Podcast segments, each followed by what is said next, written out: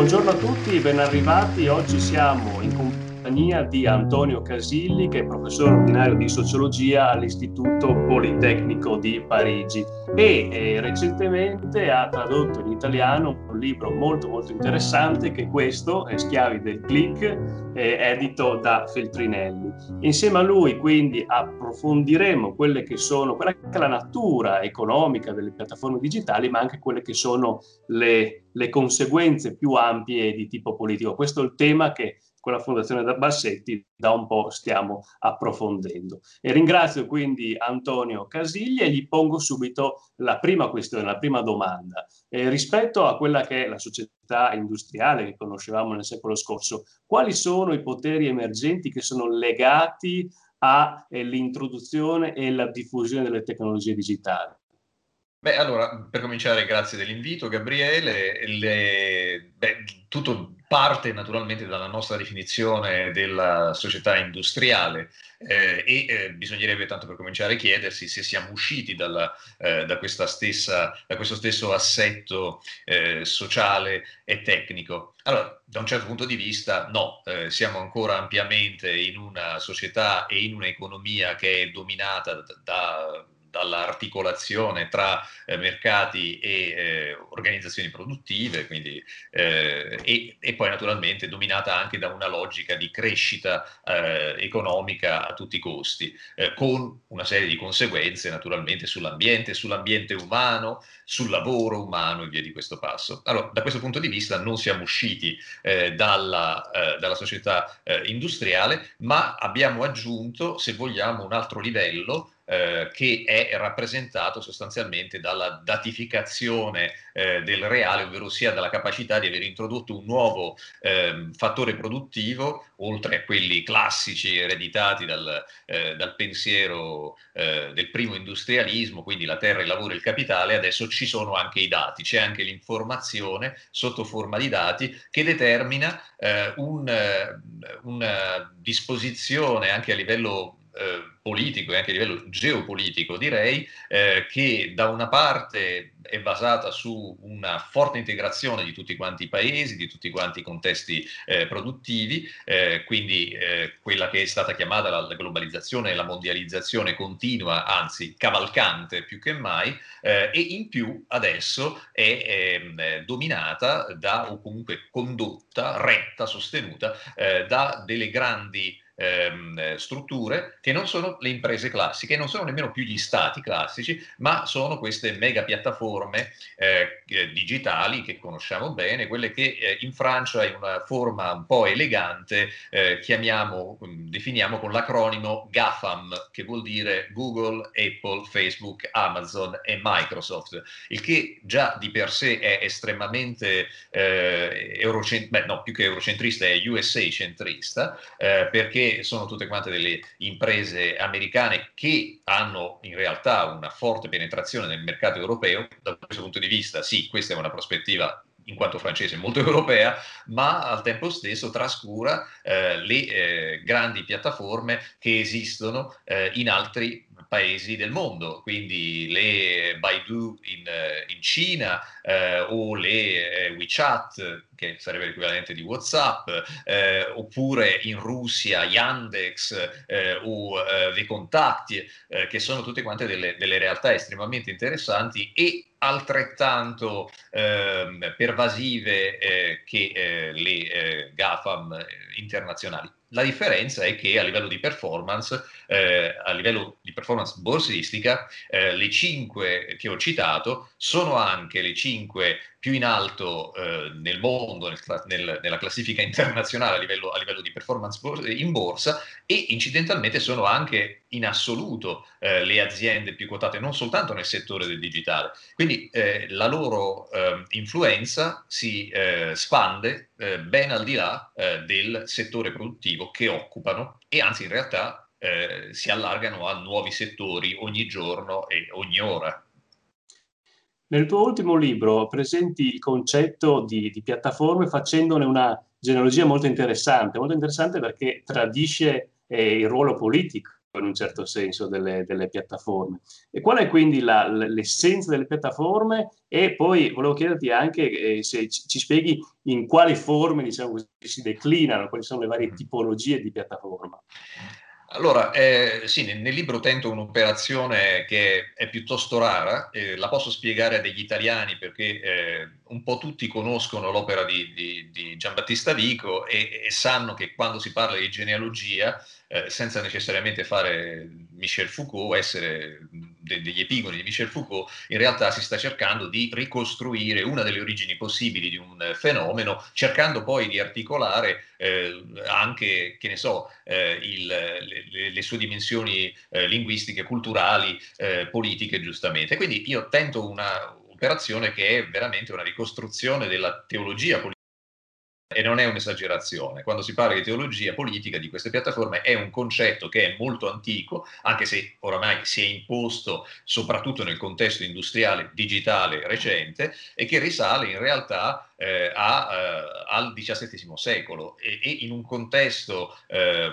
preciso, che è il contesto tra le due rivoluzioni inglesi del Seicento, eh, che era un contesto dominato da una forte eh, riflessione eh, eh, religiosa legata alla riforma religiosa eh, e quindi sostanzialmente a dei nuovi movimenti come per esempio eh, i puritani e, e, queste persone, questi puritani per esempio, o queste congregazioni religiose par- parlavano di platform per definire un programma di una congregazione. Ecco, quindi una chiesa ha bisogno di una piattaforma, come oggi si continua a dire che un partito politico, che è un altro tipo di congregazione ovviamente, ha ha bisogno e eh, ha una sua piattaforma, che è il suo programma. Il suo intento programmatico è dunque espresso in questa maniera, ma è un, un intento che ha anche un valore politico. Difatti, eh, già all'epoca Platform era utilizzato più, altri, più, più che da altri, soprattutto in certi movimenti rivoluzionari che non esita, non esita, nessuno esita a definire eh, come eh, anarcocomunisti eh, e anarcocristiani, quindi insomma di collettivizzazione della terra, abolizione del lavoro salariato e eh, un gover- una governance eh, dei comuni, dei comuni significa dei commons, ovvero sia di strutture democratiche orizzontali e partecipative. e queste, questa idea, se vogliamo, o piuttosto queste tre idee, cioè quindi abolizione della proprietà privata, abolizione del lavoro e eh, governance dei commons, la ritroviamo, le ritroviamo eh, nella la, la rinascita recente delle piattaforme, la loro ipostasi, la loro evoluzione eh, digitale, se vogliamo, ehm, quando sostanzialmente all'inizio del XXI secolo, piuttosto tra la fine del XX e l'inizio del XXI secolo, piattaforma diventa sinonimo non di programma politico, ma di architettura eh, informatica, quindi eh, un sistema operativo è una piattaforma, un, un, portale web all'epoca era una piattaforma e ovviamente un servizio di networking sociale come Facebook è anche lui una piattaforma. Tutto diventa piattaforma nella misura in cui tutto diventa anche eh, una promessa eh, di eh, tre, diciamo, eh, grandi movimenti che però sono una sorta di corruzione di questi tre principi che avevo enunciato prima, ovvero sia al posto dell'abolizione della proprietà eh, privata sulla terra, le nuove piattaforme propongono invece una condivisione libera dell'informazione, quindi l'abolizione tendenziale della, ehm, della proprietà eh, intellettuale, se vogliamo, con tutta una serie ovviamente di ostacoli, ripensamenti. Eh, e retromarce di diverso tipo, perché naturalmente sono le prime poi le grandi piattaforme a difendere la propria eh, proprietà intellettuale violando sistematicamente quella degli altri. Eh, dall'altro effettivamente l'idea dell'abolizione del lavoro salariato è sostituita da, questo, eh, da questa retorica onnipresente oramai di eh, tutti indipendenti e eh, nessuno più vuole essere salariato, quando invece poi sia le cifre che eh, le eh, manifestazioni politiche eh, sembrano indicare a livello mondiale che sempre più persone aspirano ad essere eh, salariati, eh, subordinati con tutto quello che, eh, ma anche protetti, eh, ma eh, soprattutto che eh, rispetto a tutte le epoche storiche ci troviamo in una situazione in cui c'è il massimo numero mondiale di persone che sono in questa situazione. Quindi, se vogliamo, è il, se, è, il, lavoro formale, formalizzato che sta trionfando, mentre invece, giustamente, le, le, le, le retoriche eh, delle piattaforme eh, insistono sul, sul, contrario. E terza idea, questa qua della, questa della eh, governance by commons, eh, diventa in realtà eh, una sorta di superamento degli stati-nazione o che è voluto, che è, che che è perseguito stesso dalle, da, dalle, dalle piattaforme stesse, eh, ma eh, che eh, alla fine è una, ancora una volta una corruzione di questi tre eh, grandi principi. Quindi ci troviamo in una situazione diversa, in una sorta di eh, i francesi parlerebbero di récupération, quindi una sorta di eh, istru- strumentalizzazione, ecco si direbbe in italiano, di questi tre eh, principi, che serve a qualcosa. Beh, serve a proporre dei, eh, servizi che sono a volte per le aziende, a volte per i consumatori, a volte per gli stati, forniti da queste piattaforme, le quali sono diversi tipi. Sono per esempio delle piattaforme di prodotti, per esempio, non so, Spotify è una piattaforma di prodotti perché mette in relazione clienti, cioè persone che vogliono ascoltare della musica, con produttori di musica eh, oppure possono essere delle piattaforme eh, basate eh, su eh, delle ehm, agenzie pubblicitarie, pensiamo a Google, pensiamo a Facebook, tutto quello che Google e Facebook fanno possono essere considerati come, ampiamente come dei pretesti per vendere pubblicità a, a, delle, a delle aziende, delle marche. Eh, oppure possono esserci delle piattaforme eh, cloud, come per esempio eh, AWS, che significa Amazon Web Service, eh, services piuttosto, eh, che è una, eh, un servizio di eh, hosting di eh, dati, centri di calcolo, anche, anche, software e che comunque è basato su questa, appunto, questo stoccaggio a distanza e anche potenza di calcolo a distanza. Eh, insomma, poi naturalmente ci sono anche delle, delle, piattaforme industriali, ecco, non ci dimentichiamo che malgrado quello che vediamo noi in quanto consumatori, eh, le aziende vedono un mondo molto diverso. Le industrie classiche, General Electric oppure Siemens, sono state le prime ad avere delle piattaforme che erano sostanzialmente degli ecosistemi interni per coordinare non soltanto tutti i loro impianti produttivi, le differenti fabbriche, i centri di ricerca, eccetera, eccetera, ma anche eh, tutti quanti i devices eh, venduti poi a eh, altre aziende e consumatori. Quindi attualmente, per esempio, se voi comprate qualcosa di, del tipo un, eh, uno smart speaker o un qualunque altro oggetto detto intelligente, eh, ci sono delle fortissime chance che questo, eh, che questo, oggetto sia connesso a una piattaforma industriale che recupera i dati e se ne serve. Se ne serve per fare quello che le piattaforme fanno. Qui termino semplicemente dando una, ehm, una definizione dei criteri che, che, che, qualificano una piattaforma in quanto tale oggi. Eh, ebbene, eh, tanto per cominciare, una piattaforma non è un'azienda, non è un'azienda come le altre, ma soprattutto non è soltanto un'azienda, è un ibrido tra, tra azienda e mercato. Google è un ibrido tra un'azienda e mercato, Amazon ancora di più, Amazon peggio di tutte se vogliamo, perché eh, Amazon gioca sporco su due piani, da una parte è un venditore di merci sue e servizi suoi, ma al tempo stesso è un marketplace per altri produttori e venditori di questi stessi servizi. Incidentalmente ci sono anche dei piccoli problemi di concorrenza sleale in questo caso. Ma eh, eh questa, queste, questa, strana struttura eh, un, po', eh, un, po', impresa, un po' mercato, eh, ha bisogno eh, di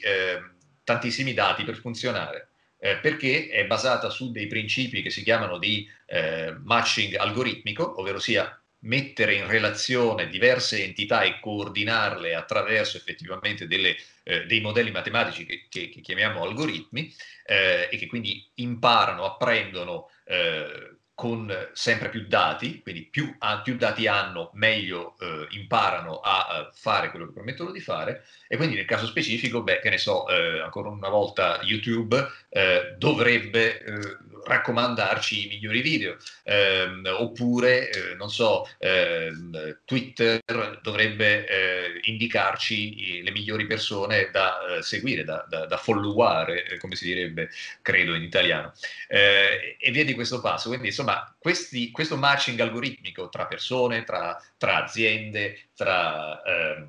tra merci e servizi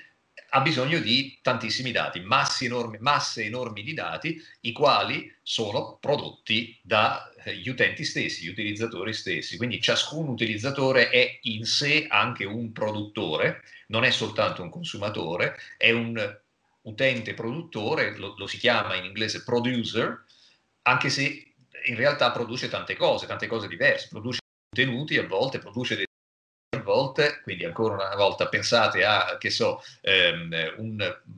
un, un, utilizzatore della piattaforma Uber, se è un, eh, un autista, eh, uno chauffeur, beh, in quel caso eh, è un utilizzatore produttore che produce un servizio. Su Tinder, al contrario, produco probabilmente il mio profilo, quindi eh, la mia foto, la mia descrizione, i, messaggi che scambio con persone con cui cerco degli incontri amorosi. Eh, e, eh, e, tutte queste definizioni sostanzialmente ci mettono davanti a una caratteristica delle piattaforme rispetto alle aziende classiche. Le aziende classiche sono dominate dall'ossessione di produrre valore, le piattaforme al contrario sono dominate dall'ossessione di captare, di estrarre valore dai loro, eh, dai loro utenti eh, produttori. E allora eh, naturalmente ci troviamo di fronte a una maniera di gestire eh, queste, mh, queste, basi di utilizzatori, che sono anche delle basi di produttori e quindi di lavoratori impliciti, eh, in una maniera completamente diversa, che è anche una maniera di concepire il lavoro specifica delle piattaforme, questo lavoro specifico delle piattaforme che è dominato dall'idea dei dati, che è dominato dal, dall'idea della captazione, ovvero sia la cattura del valore, si, si direbbe in inglese, value capture, quindi estrazione del valore, ha bisogno sostanzialmente di persone che pur non essendo dipendenti, pur non essendo subordinate, eh, formalmente, eh, si ritrovano ad essere eh, messe al lavoro, quindi messe in condizioni di lavorare e di produrre su queste piattaforme fra le varie profezie, profezie desideranti da parte delle, piattaforme, si potrebbe dire, la fine dello Stato, la fine del salario, mi sembra che una di queste possa essere la fine della privacy, mm-hmm. o meglio, la fine della protezione dei dati personali, per essere forse più precisi. Questa idea, che fra l'altro è stata sostenuta anche da alcuni teorici, no? l'idea della fine della privacy, ti convince? Eh, mm-hmm. eh, gli, gli individui, secondo te, sono pronti a sbarazzarsene oppure tengono ancora la loro privacy?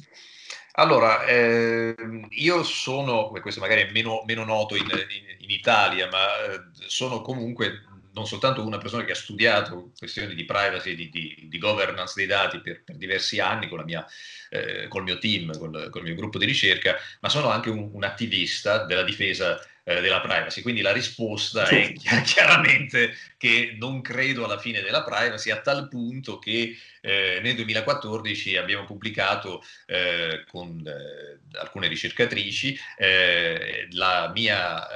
questo libro che si chiama Against the Hypothesis of the End of Privacy, quindi contro l'ipotesi della fine della privacy, né più né meno. quindi che cosa vuol dire, o piuttosto che cosa sosteniamo in questo libro?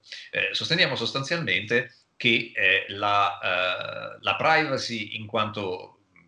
valore eh, politico, in quanto eh, esperienza storica, non è finita, non è una parentesi, eh, perché sostanzialmente quello che è venduto da, da, che ne so, i rappresentanti di Facebook, di Google, i lobbisti di Facebook e di Google, anzi soprattutto, è che eh, sì, avevamo bisogno della privacy in un contesto giustamente di società industriale, urbana, dominata dall'individualismo, ma in una società in cui tutti condividono liberamente, eh, per condividere non possiamo più permetterci la privacy quindi in quanto esperienza storica è finita siamo ritornati a una specie di situazione di villaggio eh, preindustriale in cui tutti sanno tutto di tutti, ma a livello globale. Quindi questo villaggio globale domanda che, o richiede piuttosto una, eh, un superamento della privacy. Ecco, questo dal punto di vista filosofico è, è, abbastanza aberrante perché non siamo usciti dal, dal, modello, dal, modello, urbano, in quanto umanità voglio dire, anzi si impone sempre di più, non siamo usciti dal modello industriale nemmeno, e quindi questo eh, piuttosto eh, sono economisti e, e, e, teorici delle scienze politiche che, che lo attestano, eh, e eh, in tutto questo a livello di eh, percezione eh, sociale, eh, beh, tantissime, eh, tantissimi, eh, tantissimi componenti, oltre che naturalmente studi empirici dimostrano che anzi la privacy resta una delle, do, delle, delle preoccupazioni dominanti eh, a, livello, a, livello, sociale, eh, che si esprime a volte in maniera diretta, ovvero sia utilizzatori che rivendicano eh, la, la, privacy, la confidenzialità delle loro informazioni, eh, che mettono in atto tutta una serie di, ehm, di eh, comportamenti e le aziende devono prenderne, conto, prenderne in conto. Eh, per esempio, non so, tantissime persone negli ultimi 15 anni si sono avvicinate al, all'encryption, ovvero sia alla crittografia, al, al fatto di eh, proteggere e mh, codificare i propri dati, eh, cerco di tradurre in italiano mentre da, da, da diverse lingue vediamo cosa esce, eh, tradurre i, i loro, il, come dire, pardon, ehm, eh, in, ehm, eh, incriptare i loro dati, criptare i loro dati a tal punto che eh, le, eh, le, grandi piattaforme di, di, di messaggeria attuali, eh, WhatsApp, eh, Telegram, Signal e altre, eh, propongono sistematicamente un, una encryption end-to-end,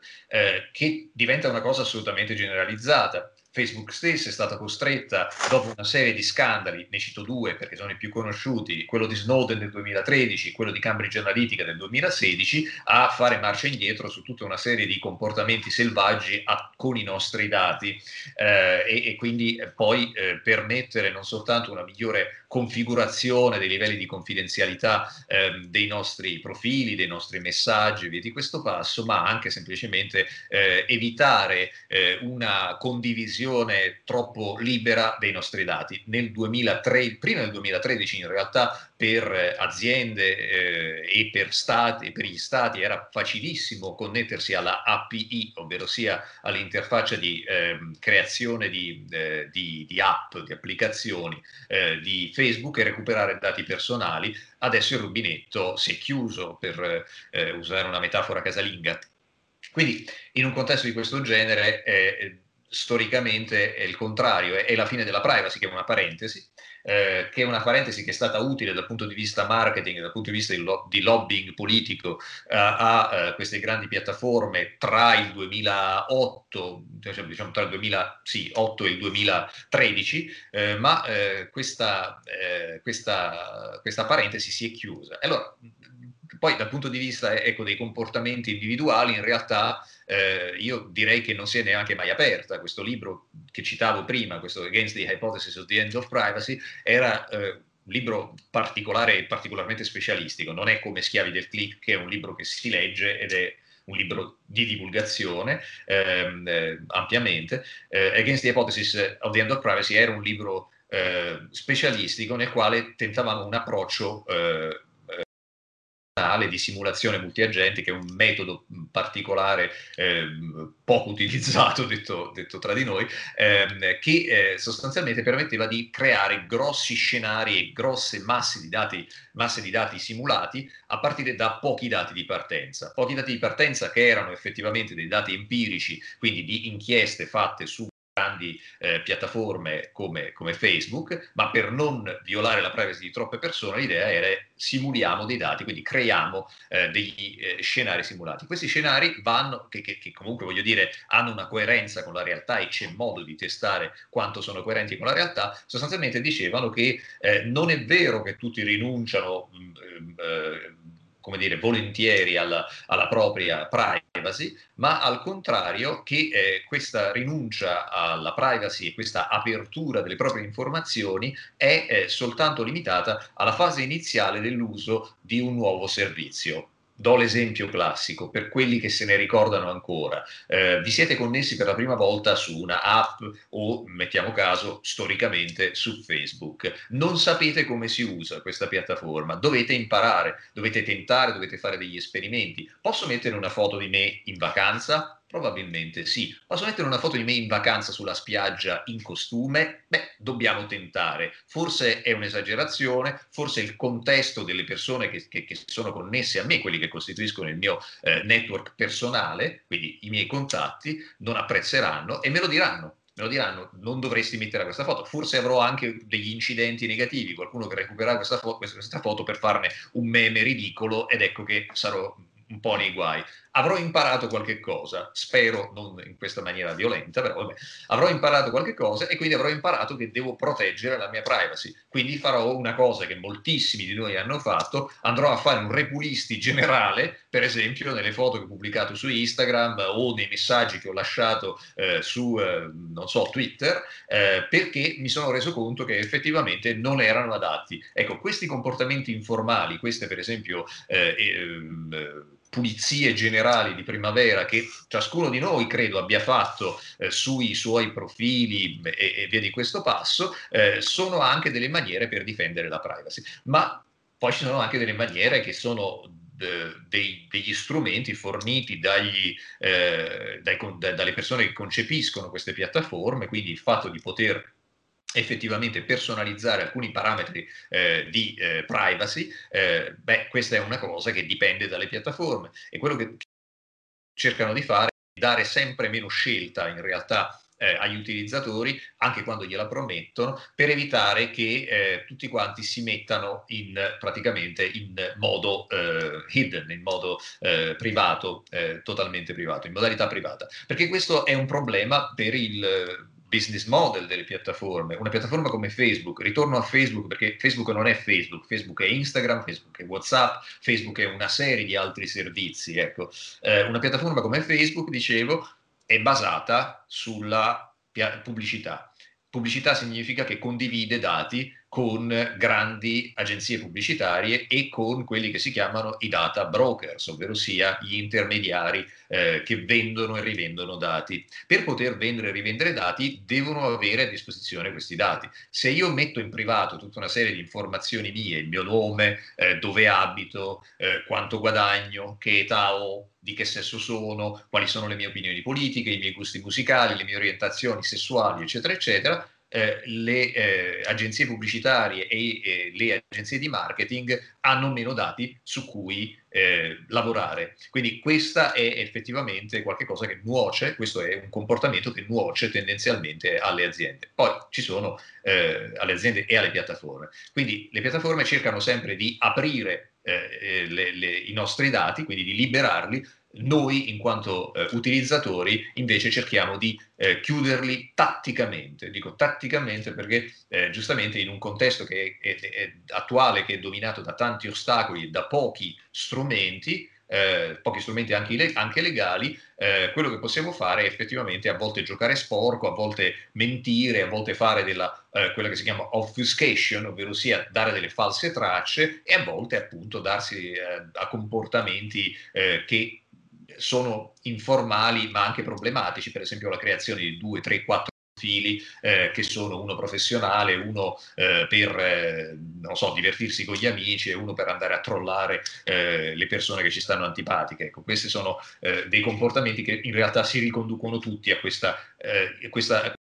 potremmo definire con Michel Foucault eh, non, non, un suicide de soi, non una cura di sé, ma una cura della privacy. Ecco, ciascuno di noi cerca di curarla in questa maniera. Molto molto interessante. Recentemente l'Unione Europea ha licenziato no, il regolamento generale sulla protezione dei dati. Dei dati. Eh, quali sono secondo te i punti di forza di questo approccio e quali sono i punti di debolezza? Mm.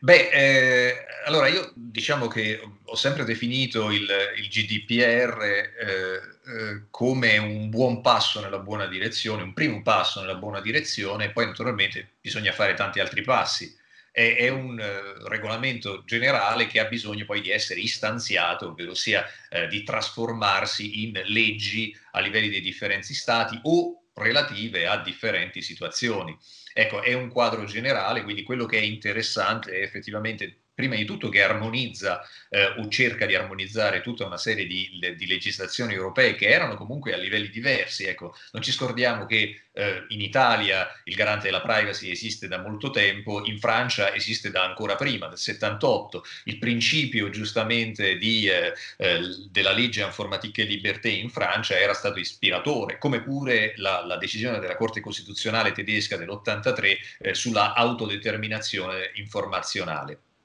Ecco, questi sono delle, eh, dei, dei, dei grandi principi che poi si ritrovano decenni dopo, quasi 50 anni dopo, poi eh, nel, nel, GDPR, eh, quindi è importante per questo, è importante anche per il segnale che ha inviato a livello internazionale. Eh, questo lo vediamo su due piani. Prima di tutto degli effetti di emulazione eh, in altri paesi, anche in paesi che storicamente erano molto allergici a delle grandi eh, sintesi legali come il GDPR. Eh, penso per esempio agli Stati Uniti eh, gli Stati Uniti qualche anno dopo, no, piuttosto è lo Stato della California, che comunque rappresenta un po' una, un'avanguardia anche dal punto di vista legislativo degli Stati Uniti e sociale, eh, ha eh, introdotto giustamente all'inizio del 2020 eh, una eh, nuova legge di protezione dei consumatori che effettivamente mette in atto tutta una serie di provisions molto precise e molto strette eh, sulla difesa dei dati.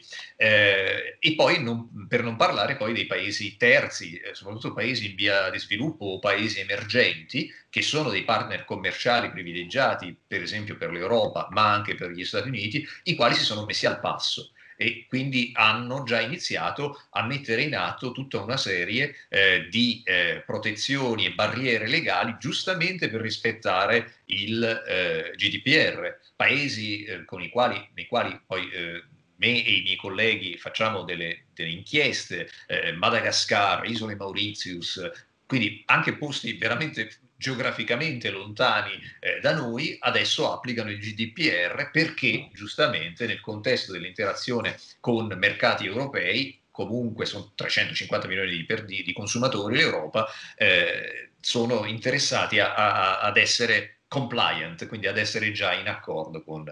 eh, con, con il GDPR. Poi naturalmente, voglio dire, è un, un primo passo eh, che ehm, eh,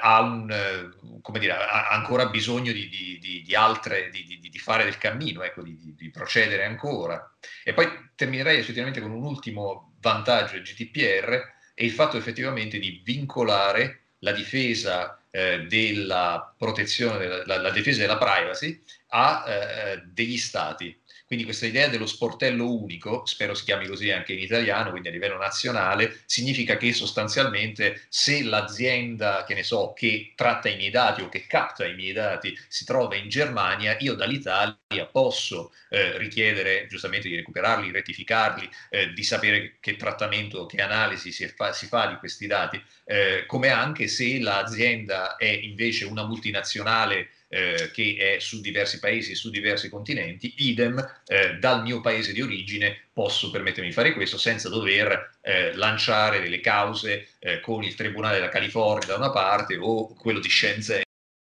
dall'altra. Certo, a proposito di passi, no? sono anche ulteriori passi da fare. Hai già parlato delle tattiche che ognuno di noi mette in campo, abbiamo parlato del, del GDPR e ci sono altri strumenti che possono essere messi in campo e limitare la raccolta di dati personali. Penso anche a, a, a operazioni come operazioni, ad esempio, anti, antitrust. Mm-hmm. Quali sono le, le, le, diciamo così, gli strumenti degli attrezzi a cui si può certo. attingere per, per limitare e l'utilizzo di dati personali da parte delle piattaforme. Allora sì, in effetti sono sensibile a, a questa, all'idea dell'antitrust, eh, aggiungo, aggiungo, però un, dire, una variazione interessante sul tema. L'antitrust è eh, sostanzialmente uno strumento, piuttosto un principio che serve a redistribuire quella che in economia si il market power, il potere di mercato. Quindi significa che noi su un mercato abbiamo 100, mettiamo, attori economici, eh, questi attori economici ce ne possono essere certi, alcuni che sono egemonici, quindi dei, dei, degli oligopoli che si creano, e altri che sono più piccoli. E l'idea, il mercato ideale, almeno nel pensiero liberale di una volta, era che un buon mercato è un mercato in cui ci sono tanti produttori che hanno tutti lo stesso potere, quella è una concorrenza perfetta. Quindi l'antitrust è dominato da queste idee, poi naturalmente si può essere d'accordo con l'idea stessa di questo mercato, ma se l'antitrust serve a questo, effettivamente anche quello è un passo nella buona eh, direzione. Quindi per quanto riguarda la, eh, il fatto di spezzare eh, i grandi eh, oligopoli, eh, soprattutto gli oligopoli delle grandi piattaforme eh, informatiche, della big tech, in effetti l'antitrust è, è estremamente interessante. Ma l'antitrust può essere anche utilizzato contro i consumatori e i lavoratori e questa è una cosa che noi stiamo vedendo soprattutto da quando esistono o da quando sono molto visibili le piattaforme come per esempio quelle di freelancing o quelle della gig economy, il, l'economia dei lavoretti. Ecco. In questo caso, in maniera piuttosto perversa, eh, effettivamente l'antitrust è utilizzato per impedire a professionisti e lavoratori di federarsi, organizzarsi e sindacarsi. Quindi a livello internazionale, soprattutto negli Stati Uniti, se noi abbiamo, non lo so, 100 freelance che eh, vanno dalla piattaforma freelancer, per farla più facile, voglio dire, e dicono attenzione, siamo stati sottoremunerati, eh, stiamo, queste, voi ci state, non so, prendendo troppe fees sul, su quello che noi, sul lavoro che noi facciamo attraverso questa piattaforma, vogliamo rinegoziare eh, le tariffe, vogliamo rinegoziare le, i modi di accesso e vogliamo essere per esempio pagati di più. Ecco, dal punto di vista legale sono considerati o possono essere considerati, poi è anche il giudice che decide secondo i casi, eh, come un cartello quindi come sostanzialmente un gruppo di produttori di aziende indipendenti, ogni freelance è considerato come un'azienda, che si federano per rompere la concorrenza o piuttosto per corrompere la, la concorrenza. Quindi ecco, questa è una cosa che eh, in un contesto come quello attuale, che nella mia analisi e in quella di tanti altri in realtà va verso una eh, piattaformizzazione del lavoro anche, quindi tantissima precarietà eh, di eh, persone che cercano lavoro e lavoretti attraverso queste piattaforme, l'antitrust può diventare effettivamente una cattiva notizia eh, per i lavoratori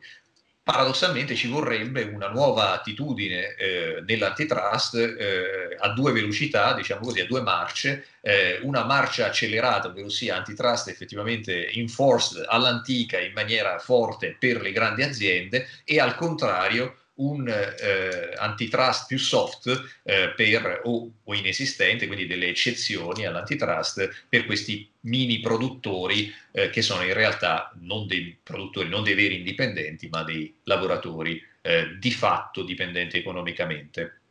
E poi terminerei con un'altra ehm, un altro strumento legale che è molto sottovalutato. Perché qual è lo scopo, qual è la, la, la, domanda che mi hai fatto? La domanda è come fare in modo che le aziende, che le, pardon, che le piattaforme limitino eh, la, eh, quindi l'estrazione e l'uso dei dati. Beh, ci sono degli strumenti che sono di natura economica, ovvero che consistono nell'introdurre, nell'introdurre eh, degli incentives economici negativi allora, potrebbe essere per esempio una eh, tassa come una Tobin tax oppure come una tassa sulla eh, produzione di inquinamento, per esempio questo lo si fa in certi settori, nel settore industriale. Per limitare l'inquinamento si creano delle, eh, per esempio non lo so, la produzione di eh, quote o buoni che poi possono essere eh, venduti su un mercato, questo è uno strumento di tipo veramente economico puro ma che si connette alla fiscalità. E poi eh, c'è l'idea, che è un'idea che oramai esiste da una decina d'anni,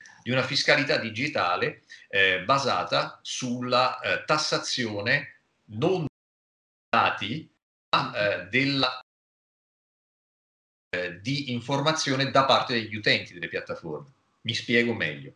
Nel 2012 eh, il Ministero di Bercy in Francia, quindi il Ministero delle Finanze ma anche dell'Economia e dell'Industria, è un mega ministero, ha prodotto un rapporto che si chiamava giustamente la fiscalità del numerique, quindi la, la fiscalità del digitale, eh, il quale rapporto del 2012 diceva sostanzialmente quando noi cerchiamo di tassare Google o qualunque altra grande piattaforma, ci troviamo di fronte a un problema che è di natura geografica prima di tutto, ovvero sia dove si trova quello che si chiamerebbe lo stabilimento principale, ovvero sia dove, sta, dove sono installate,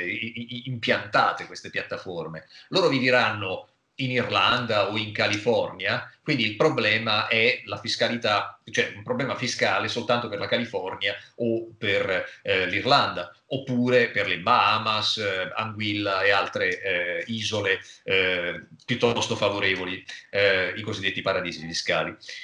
Quindi eh, l'idea è spezziamo completamente questa visione e diciamo che una piattaforma è eh, presente in un paese, in quanto presente in un paese estrae dati dagli, dai cittadini di questo paese e quindi di fatto i cittadini di questo paese stanno erogando quello che veniva definito in questo rapporto come del lavoro gratuito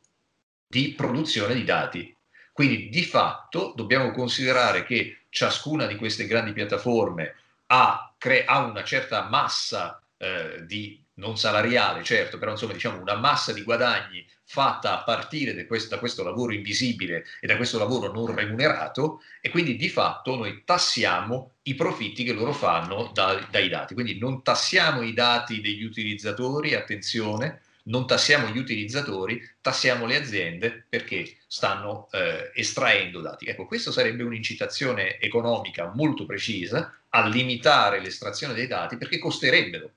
e non costerebbero in quanto, non lo so, qualche centesimo dato per recuperare il profilo di tale o tal'altra persona, eh, ma costerebbero perché effettivamente peserebbero a livello eh, nazionale. Se in ogni paese, se in Italia dovessero pagare per i 40 milioni di italiani, eh, forse più, eh, che stanno, che, no, so, eh, che, che, sono connessi eh, a internet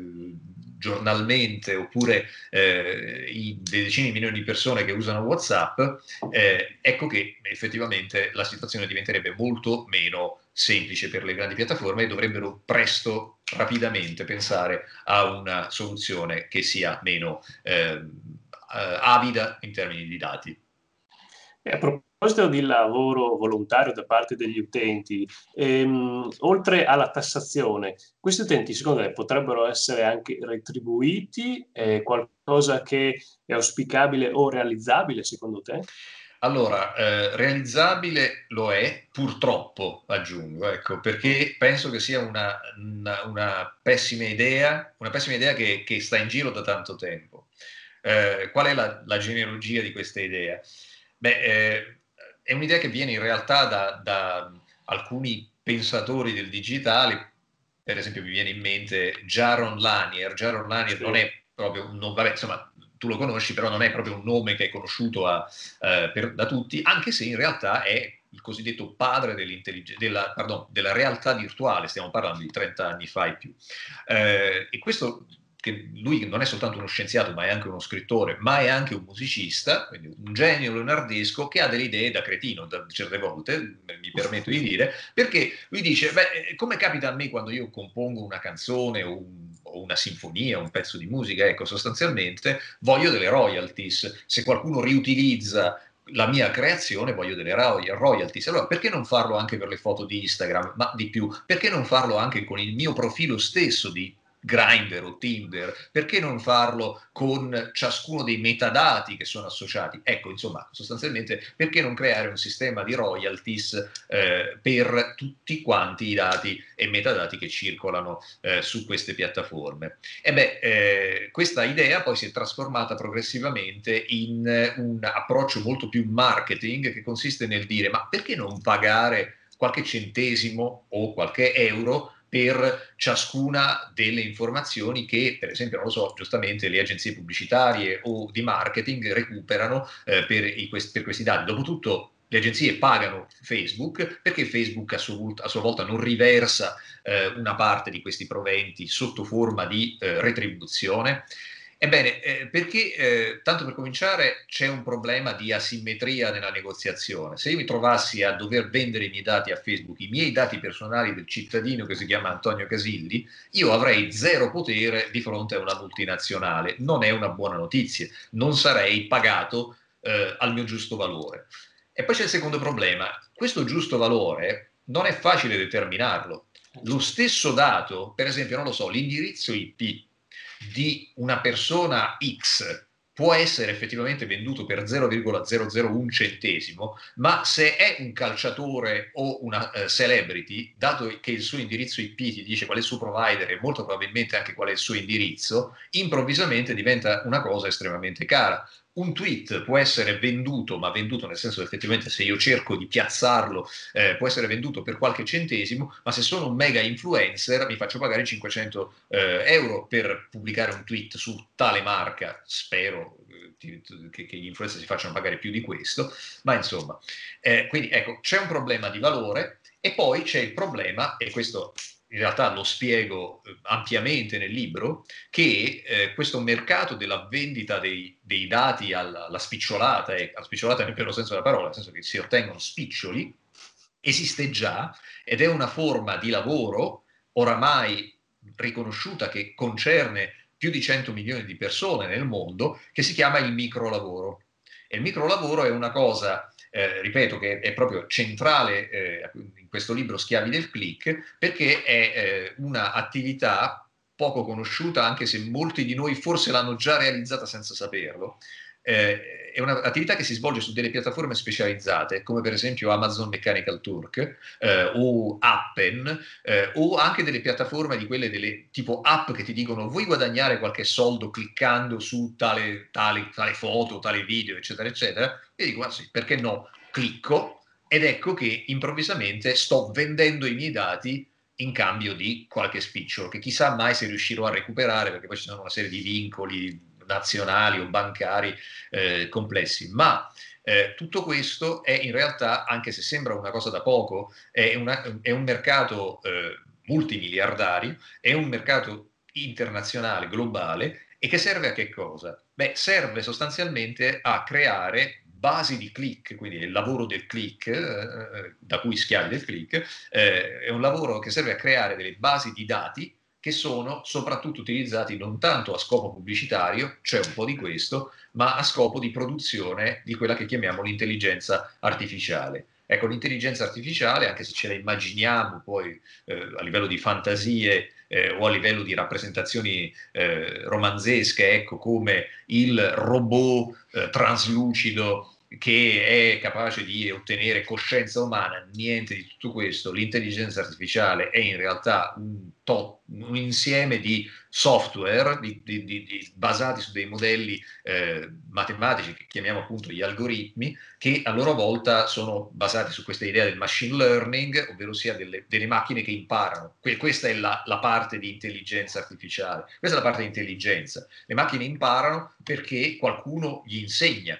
qualcuno insegna alle macchine, questo qualcuno che insegna alle macchine, ebbene siamo noi, esseri umani, sotto forma a volte di microlavoratori, quindi delle persone su delle piattaforme specializzate, e a volte di eh, utenti X, utenti anonimi. Ecco, in questo caso noi utenti anonimi possiamo di fatto diventare degli, eh, quelli che si chiamano gli addestratori di intelligenza artificiale, ovvero sia quelli che insegnano alle macchine a essere eh, intelligenti nella misura del possibile. Quindi queste macchine sono intelligenti in maniera limitata, ma soprattutto sono molto poco artificiali questa intelligenza è molto poco artificiale perché ha veramente bisogno eh, di eh, essere spinta dai nostri click eh, sulla eh, tastiera, il mouse, il tablet, eh, lo schermo dello, dello, smartphone e via di questo passo. Senza noi non c'è intelligenza artificiale e questa è una cosa che in realtà è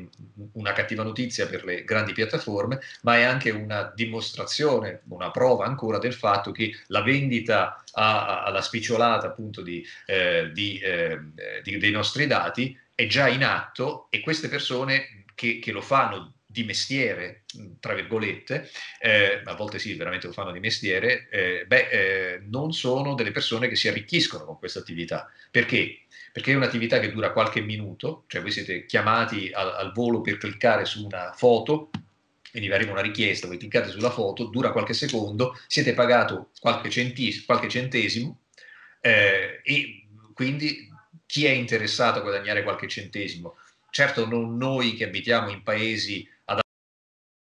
Europa, negli Stati Uniti, in Australia, in Corea, ma piuttosto eh, in paesi del sud globale, quindi i, la, le grandi masse di produttori sono in alcune parti della Cina, la Cina non è certamente più il sud globale, in alcune parti della Cina, in, nel sud-est asiatico, in Africa e in America Latina. In Venezuela, in Madagascar, in Sri Lanka, lì trovate le masse di microlavoratori e queste persone non si stanno arricchendo nella vendita dei loro click. Ecco.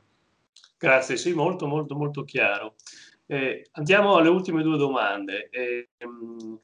che facciamo, diciamo così, ai nostri intervistati. Eh, la prima è, i diritti digitali sono tanti, no? si parla di eh, oblio, identità digitale, l'accesso, l'anonimato, partecipazione. Qual è secondo te il più importante nella società digitale? Se dovessi sceglierne uno, uno chiave. Beh, allora, eh, tanto, per tanto, per cominciare, ci sono tanti diritti e alcuni sono de, di fatto già, come dire, protetti o, o, o eh, come dire, sono, sono introdotti da, da, diverso tempo. Per esempio, uno che è molto interessante eh, e che esiste in Francia dal 2016 è il diritto alla disconnessione, che è una cosa che si applica in, in contesti molto precisi, che soprattutto in contesti lavorativi, eh, quindi sostanzialmente ho, ho, il diritto di rifiutare, per esempio, di rispondere a messaggi, email, eh, se, sono, se, cadono al di fuori delle mie ore, ore lavorative. Eh, questa è una cosa che è molto regolata, sono, quindi non è, non è, l'idea un po' hippie del diritto alla disconnessione in quanto io mi riconnetto alla natura e faccio il mio digital detox, no, è qualcosa di molto preciso. Però il principio soggiacente è è molto sottostante e molto eh, interessante. E poi c'è un diritto che, che secondo me è, un diritto importantissimo, che è quello alla, eh, se vogliamo, auditabilità eh, dei sistemi informatici. Auditabilità significa che io posso imporre, eh, in quanto cittadino, un, do, un, diritto di vigilanza su quello che è fatto con la mia informazione o anche quello che c'è dentro eh, mie, eh, i, i, miei device. Ecco. Eh, questa auditabilità è eh, in realtà legata a tantissimi altri diritti, oppure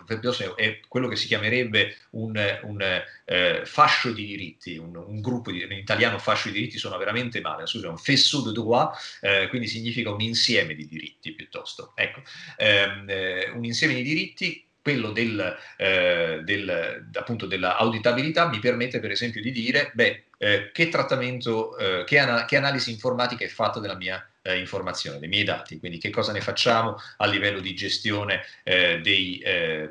dei, dati. Oppure potrebbe essere anche, giustamente, apriamo il mio smartphone, guardiamo cosa c'è dentro eh, a livello di emissioni di onde, per esempio, a livello di qualità della batteria e anche più in là il diritto all'auditabilità permetterebbe anche eh, di dire quali sono le modalità di produzione di questo device. Sono, è stato prodotto in maniera etica o è stato prodotto sfruttando lavoratori della Foxconn? E ancora, quali sono le modalità anche di rispetto dell'ambiente con, nel, nel, nei, nei, materiali che sono contenuti. Noi sappiamo per esempio che le batterie eh, di tantissimi eh, di, questi, eh, di, queste macchine, di questi strumenti, eh, sono delle batterie al litio. L'estrazione del litio è una cosa che non è eh, tra le più semplici ed è fatta in paesi come per esempio, non so, la Bolivia, il Cile, l'Argentina, ris- queste, questa, questa, estrazione, questa lavorazione del litio è fatta in maniera rispettosa non soltanto dell'ambiente ma anche dei diritti dei lavoratori e via di questo passo. Quindi sì, in realtà a questo diritto sarebbero legati dei, eh, delle, delle, delle, delle, grandi questioni geopolitiche, eh, oltre che economiche e politiche. Ecco. Grazie. E per quanto riguarda la democrazia, l'impatto, diciamo, fra virgolette, eh, termine non molto corretto, ma lascia, lasciamelo eh, dire, l'impatto della eh, rivoluzione digitale sul sistema democratico, secondo te la democrazia terrà, cambierà? Che impressioni hai a questo proposito? Allora, tanto per cominciare, la, l'impressione che sono veramente pessimo a questo tipo di, eh, di esercizio di prospettiva, perché giustamente se, quando uno fa il sociologo, io sono un sociologo e all'inizio ero anche un economista, quindi ho già dovuto fare uno sforzo per, eh, per, per, smettere di essere economista e diventare sociologo, quindi non farò lo sforzo anche di diventare futurista, futu, cioè futurista nel senso di eh, futuro, futurologo, si direbbe piuttosto in italiano, scusami.